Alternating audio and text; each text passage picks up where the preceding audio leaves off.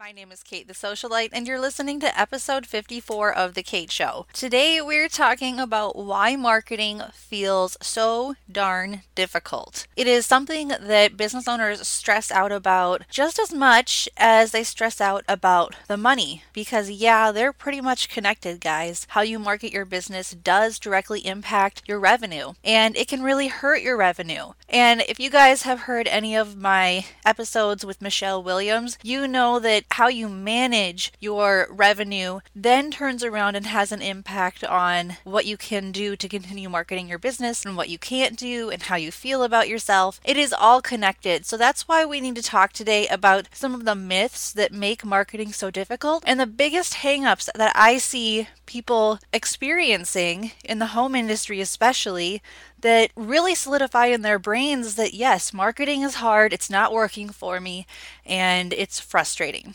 So let's dive right in, bust some myths, make some moves, and give you guys an action plan to totally change the way you think about marketing.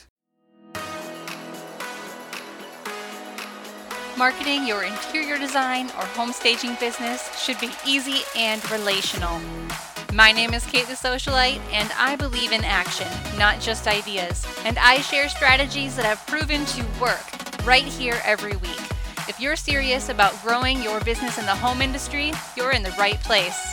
Welcome to The Kate Show.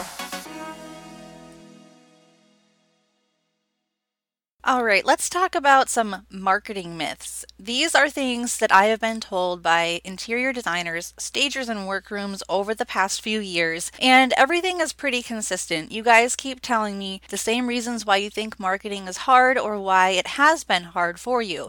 And I do want to acknowledge that marketing can be hard if you look at it in the wrong way. But when you start to change your perspective, it's going to get so much easier for you.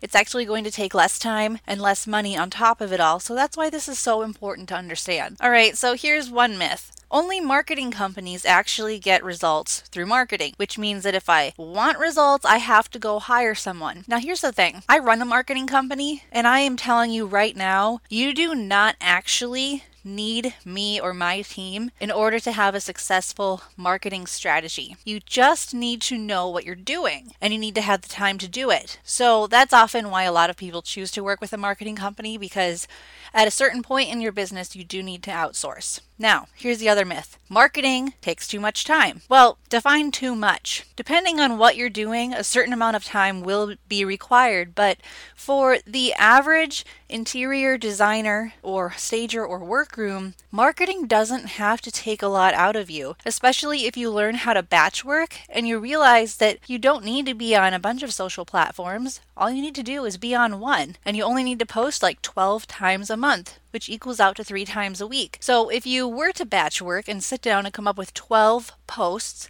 it's not going to take long. It's going to take maybe an hour and a half per month.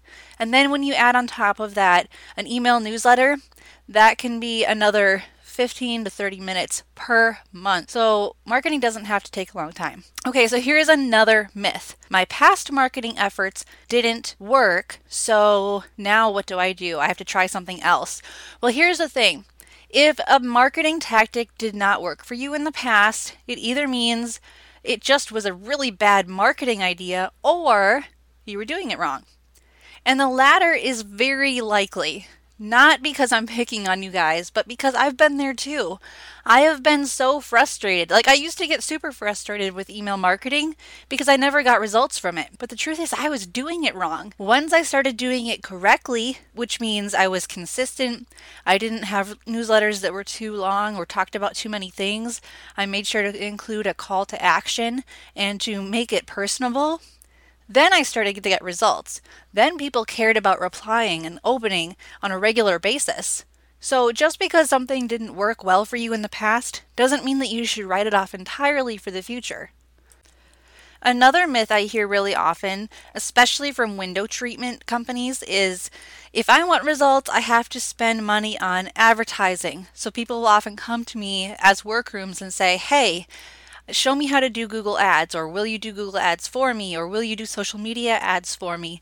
And unfortunately, a lot of these people are also looking for the shortcut. They want the fast sale. Now, I'm not trying to hate on window treatment companies, okay? I think you guys are awesome and you create such beautiful products. But I have noticed a trend here. The people who want the social media or the Google ads are the window treatment businesses. I'm not really sure why that is, except that the demographic that likely runs a workroom is more likely to be a little bit more familiar, a little bit more comfortable with the idea of an ad versus doing social media. And maybe that's an age thing, and it's totally fine, guys. I don't want you to feel bad about it, but I do want you to understand that is a trend in your niche industry, and it's one that's no longer working. Because sure, twenty years ago, running an ad was basically all you could do besides word of mouth referrals. But now we have this whole other medium that takes word of mouth referrals and jacks it up on steroids, and we call it social media. But if you don't know how social media works, then you're going to be intimidated by it and prefer to stick with something that you're already familiar with. So I get it. But I want you to understand that ads are becoming less and less effective because we see so many of them. What is becoming even more effective, and quite honestly has always been effective, is being personable, being a real human, whether you're going into someone's home or you're referred to one of their friends or family members. It requires human interaction. It requires you putting yourself out there, which means leaving your workroom or leaving your place of business. And it, it also means in a digital format, not hiding behind your services. And I'm going to get more into that later on. All right, so let's talk in depth now about what makes marketing way more difficult than it should be. And I've got five overarching reasons for you, but we're going to dive deep into each of those reasons because I want you to be able to recognize yourself or recognize your own tendencies so that we can start to change your mindset around marketing. Because I also used to think that marketing was really hard. Now I know there are a few of you out there right now who are like, seriously, Kate, now you run a marketing company. Of course, it's not hard for you anymore. Well, here's the thing. When you have a strategy in place and you know what your end goal is and you know who you're talking to, suddenly it becomes more like a game of hitting the target versus throwing something at the wall and hoping that it sticks. So the first reason why marketing is so much more difficult than it needs to be is most people really don't have a clearly defined niche market or ideal client. Now, niche market and ideal client are very similar, but let me explain the slight differences. So your ideal client is that person that you really want to work with, and you know her average age, her occupation, her income, her family situation, uh, the type of home that she's already living in. But a niche market makes it a little bit more focused because you can talk about how your ideal client is this type of person, but you serve her in this niche way. So here's an example. If you're an interior designer and you are focusing on professional career women, I know I use that example all the time, but it's always the first thing that comes to my head, guys. If you're focusing on that type of person, that's still a little bit too broad. So think about the area she lives in, think about what is important to her, and then suddenly you realize that your niche market has to do with that professional career woman who just wants a break. She's interested in yoga, in functional medicine, in a little bit of self-care. And you need to show up in a way that serves her versus showing up to serve the career woman who is all about Gucci and Prada and stepping on people to get where she wants to be. Your niche market and your ideal client is someone entirely different. And that means that what you talk about in your marketing needs to be totally different too. Instead of talking about how you can use your home to impress other people in your company, you talk about how her home is going to rejuvenate her and help her be a better wife, a better mother, and a better business owner. It is a complete perspective shift. It becomes less about what you're actually going to do for her, and more about how she's going to feel as a result of working with you. Because a woman at that point in her life, and it doesn't matter her age, but at that point in her, her spiritual life, her emotional life, she's going to have much different priorities. It's not about having that Instagram perfect home. It's about having a space where she can just be human again and let her guard down. Because we all get tired of having to put on that corporate face. Even if you are a one-person company, you know what I mean. You're at a networking event, you feel like you have to be held to a certain standard, you have to act a certain way, dress a certain way. Imagine having to do that forty, fifty, sixty hours a week. That's exhausting. If you're focusing on an ideal client within a deeper niche, someone who is looking for more, someone who is looking for a personal enlightenment, you can focus on that. And because that is so very personal, everything else, including the, the money, the profits, and the projects, we'll just follow that if you can meet your client where she is. Now, I actually met two interior designers in the past week who have awesome niche markets, and I want to share their niche markets with you. I don't have their permission to say their names on here, so I won't, but I know that at least one of them listens to the podcast, so girl, I hope you recognize yourself here because I'm so proud of you. The first one is bachelor pads. Now, I've used this as an example for quite a long time, and it's because it's a very unique market to own. And I had the pleasure of meeting an interior designer who focuses on bachelors. And let me tell you, this lady is totally killing it. Her website is geared towards the bachelor. I mean, I kid you not, on part of her website, it actually says, are you ready to stop farting around and just get your apartment redone? Like, okay, that is hilarious. And that is how someone would need to speak to my husband if they were trying to convince him to get a room redone. Because it's kind of, it's guy talk, but it wasn't done in a derogatory way. It was done in a real way.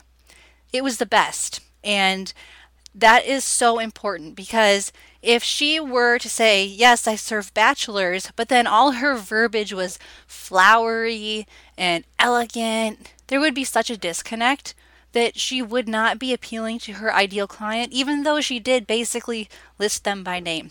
Hey, I serve bachelors. All right.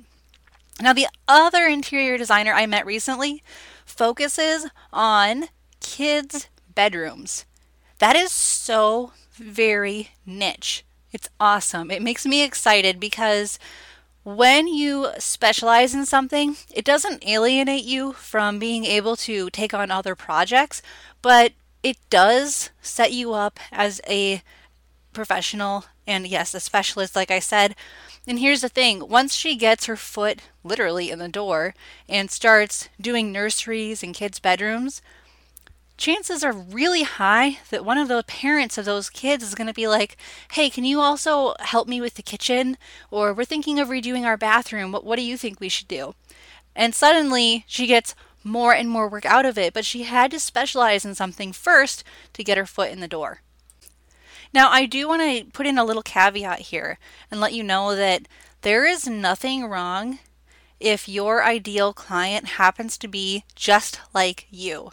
And in fact, that makes it much easier. So if you are a mother with young children and you're doing home staging or interior design, what have you, and you realize that your ideal client is that same type of person, that's awesome. You know how to talk to yourself. You know what you're interested in. So put yourself out there, because the more you do that, the more it will attract more people just like you to your business. And remember, it's that relationship that sells. It's not the fact that you offer a certain set of services, but it's because you're a certain type of person. And that's why it's so important not to hide behind your services in your marketing. And we will discuss that in a later point. So I hope you guys can really see that the two designers I met recently focusing on bachelor pads and kids' bedrooms, they never have a shortage of what to say on social media or in other facets of their marketing, because they know exactly who they're speaking to and they can create content that is very specific to what they're doing. So bachelor pad renovation, or the three essentials for your next apartment after college, or for kids' bedrooms, it could be how to design a nursery that transitions through the toddler and elementary school years. Because not only is that hyper-focused, but it's so, so helpful to the ideal client, and it's also excellent for S E O. Hey, interior designers. How much time are you currently spending creating floor plans, furniture arrangements, or sourcing product, or creating mood boards?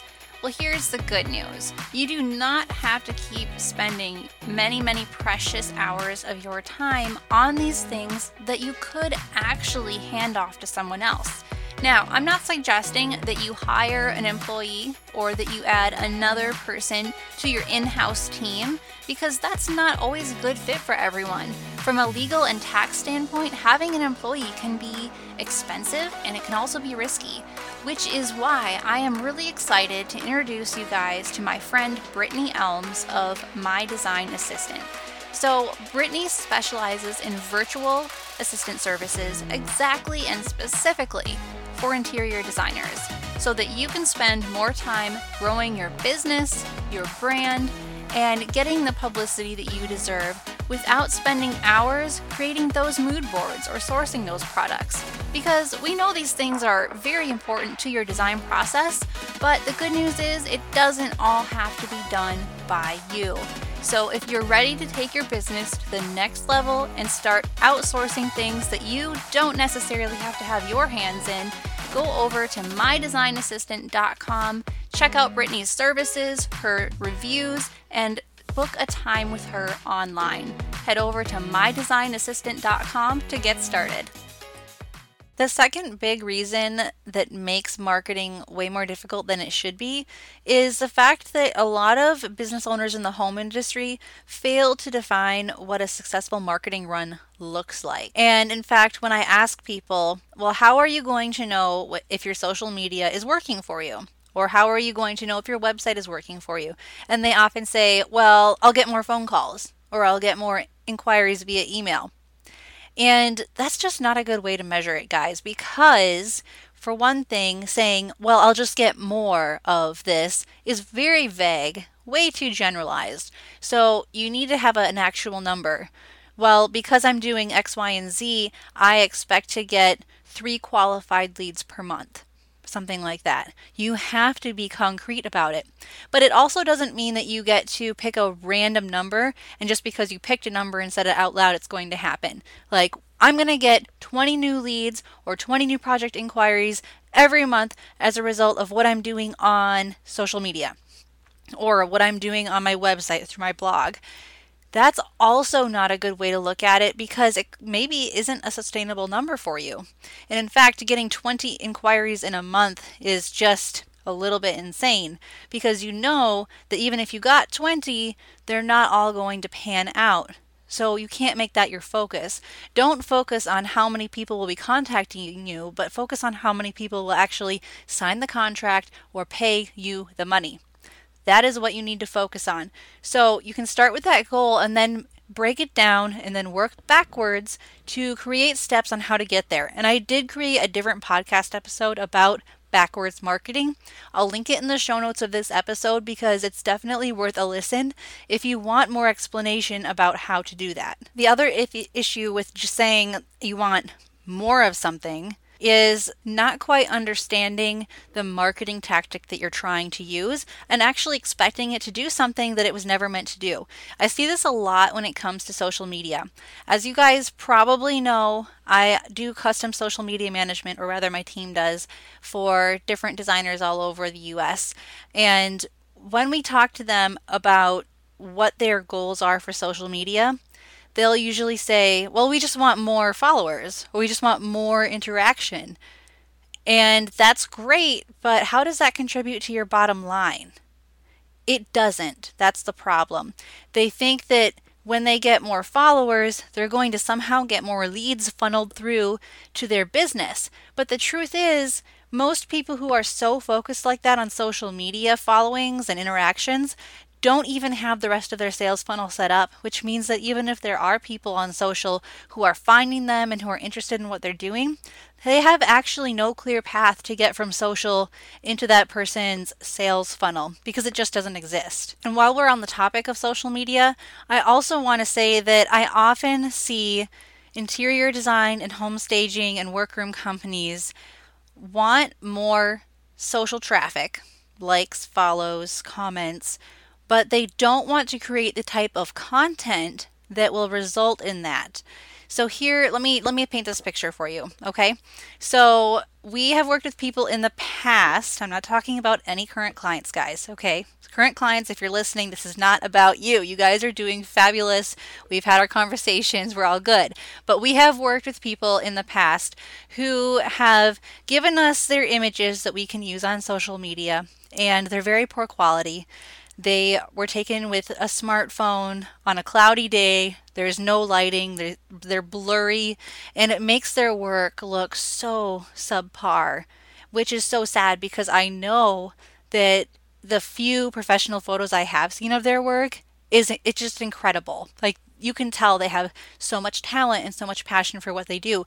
But the rest of their photos are just, ugh, they're just not there. But that's what they give us to post on social. And we had asked them, hey, you know, we need to promote more about you and your team because people need to understand that there are real people behind your brand and you're not just all about, well, here's a window treatment or here's a kitchen we did.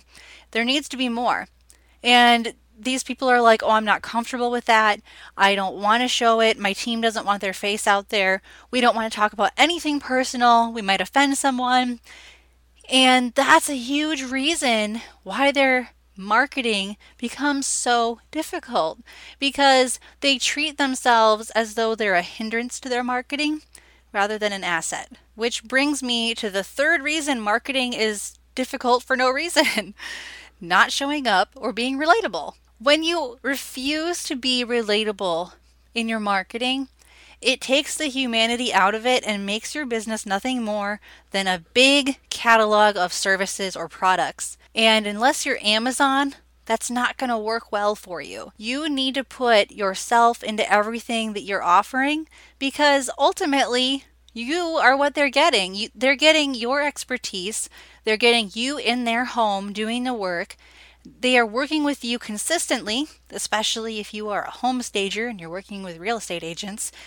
It doesn't matter how business-minded your client is, they're still human, and it doesn't behoove anyone to leave the humanity out of their business. So here are a few real-life ways I have seen people take the humanity out of their business or hide behind their services, and th- these things directly hurt your marketing, guys. These are real issues, and if in any of these that I'm about to say, if they describe you, write it down right now and get it fixed over the weekend. It is that important. The first one would be hiding behind third person verbiage on your website.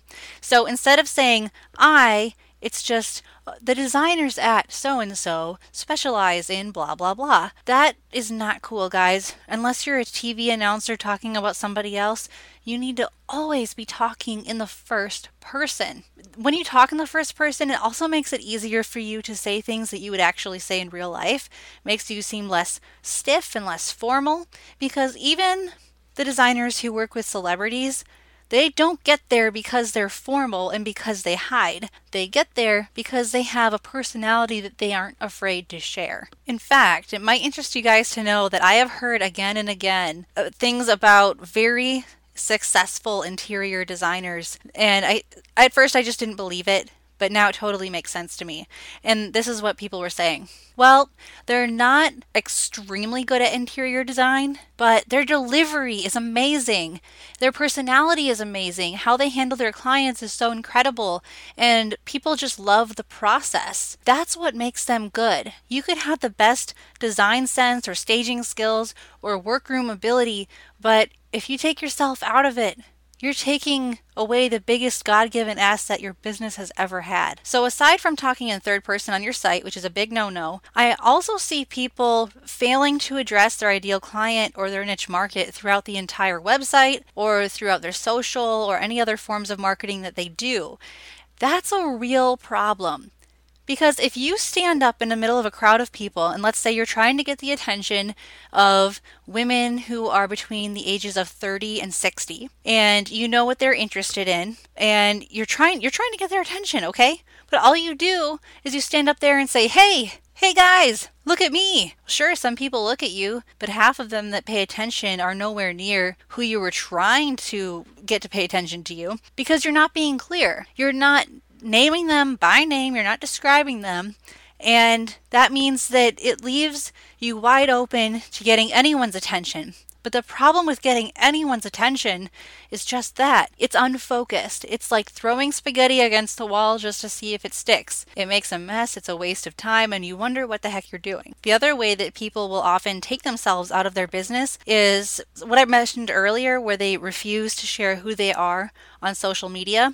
And I do want you guys to understand, because I've had people get upset with, with me before when I say this, which is so hilarious, but I'm not telling you to take a selfie every day and put it out there.